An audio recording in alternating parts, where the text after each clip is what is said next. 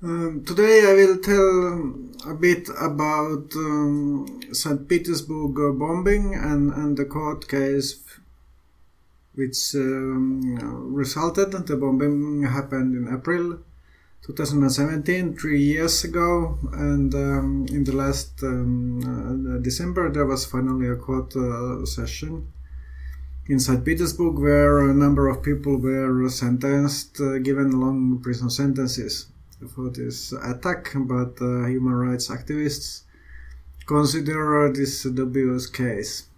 And um, originally, I wrote a newspaper column for Kansanuutiset paper on, on March, but a comrade translated this text in English, so I can also make make video and podcast version of this.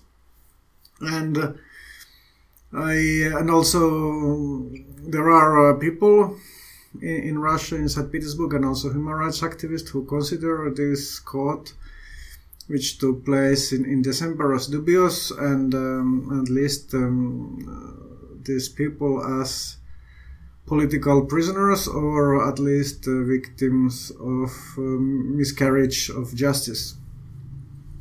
So basically, the attack, according to the um, to the sentence, or according to the investigation, was carried by uh, Barzhan Jalilov in, in St. Petersburg, who died um, in this uh, bombing in, in April 2017. And they accused of a jihadist group of mainly Uzbek uh, fighters, which is based in Syria, for having committed this attack as kind of attempt to take a Syrian war uh, to Russia.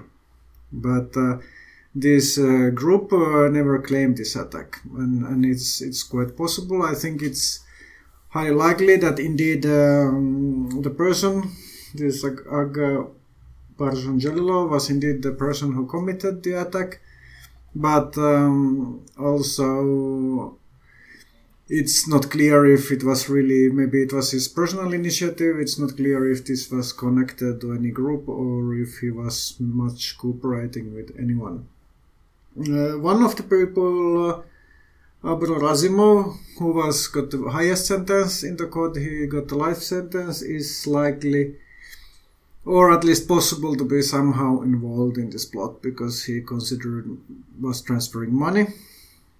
But uh, but his brother Akram was only once passing some money from Turkey, and uh, it's uh, not much evidence that uh, that this this brother Akram uh, had much idea what this money was uh, being used for, and that it was being used for preparation of this attack.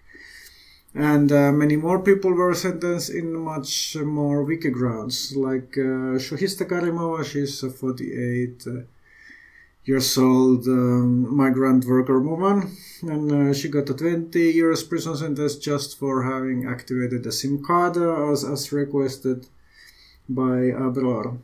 And uh, and also Sodik Ortikov in the same occasion they were just um, sitting in some cafe and and uh, and he make a test call to this Karimova's phone just uh, because these people asked like if uh, someone asked you to make a test call to your phone I mean why wouldn't if you put new SIM card I mean how would you just uh, refuse from this most likely they didn't have much of any idea who are these people and, and where uh, how this SIM card uh, would be used.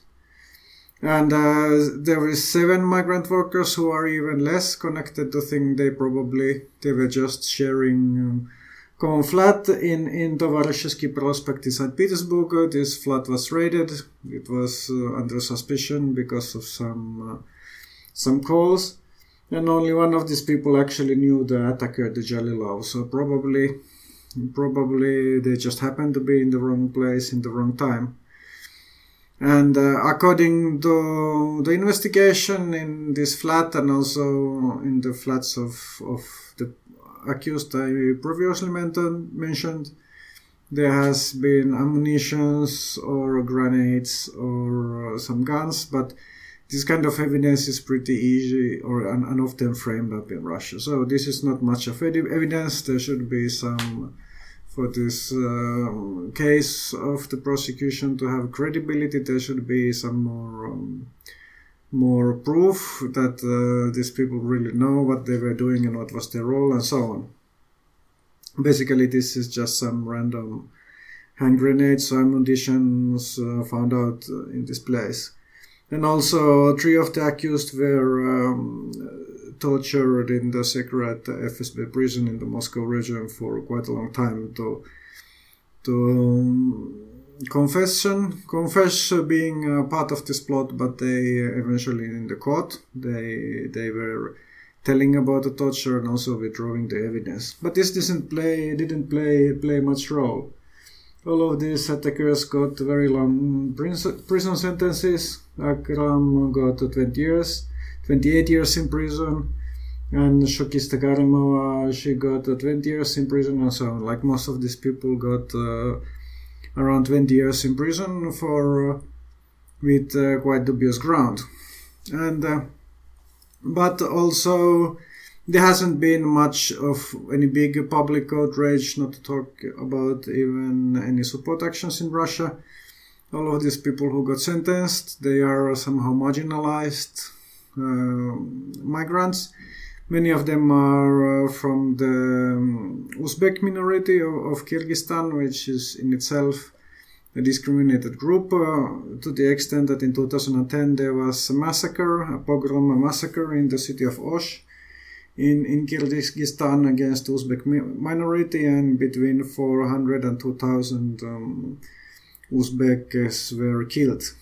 And uh, some of these accusers that they are uh, originally from the same uh, city of Osh. So basically, in this, uh, there is a kind of ethnical, complicated uh, ethnical uh, power hierarchies in Russia with multiple levels and aspects, but these people are basically one of the most discriminated people because in the former Soviet Union because they are discriminated in their home country in Kyrgyzstan and, and also even more they are discriminated in Russia as migrant workers. And among all the migrant workers they are most some one of the most marginalized groups. So obviously it's quite easy to pick up these people and, and to frame them up especially if, if there obviously there was this terrorist attack there is no it's very unlikely that the bomb itself was any kind of, of uh, plot or conspiracy or something.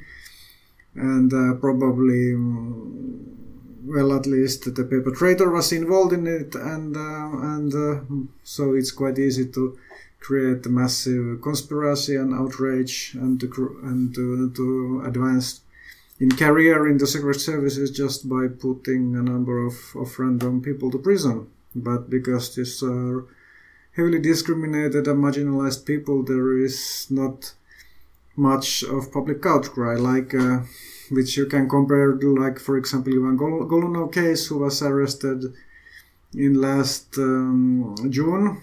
It's a known journalist, uh, investigative journalist, uh, who was investigating corruption issues because of this uh, police who was connected to some some business people who had interest to put Golunov in prison tried to frame him up. But there was big public outcry and demonstrations and the professional especially amongst the professional uh, journalists um, community.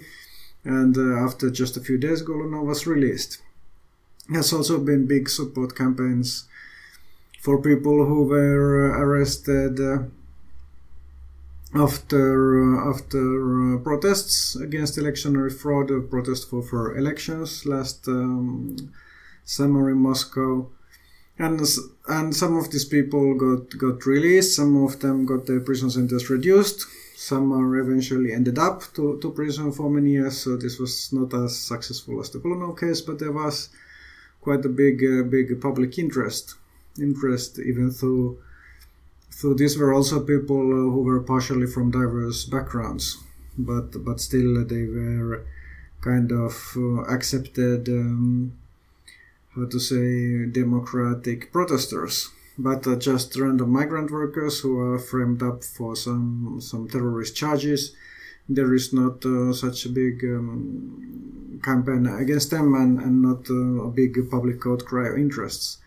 So this is why I think it's it's easy to talk about this case, or, or I mean important to talk about the, the case of the people accused of the metro bombing in St. Petersburg because it's uh, very easy to to completely destroy life of of uh, these people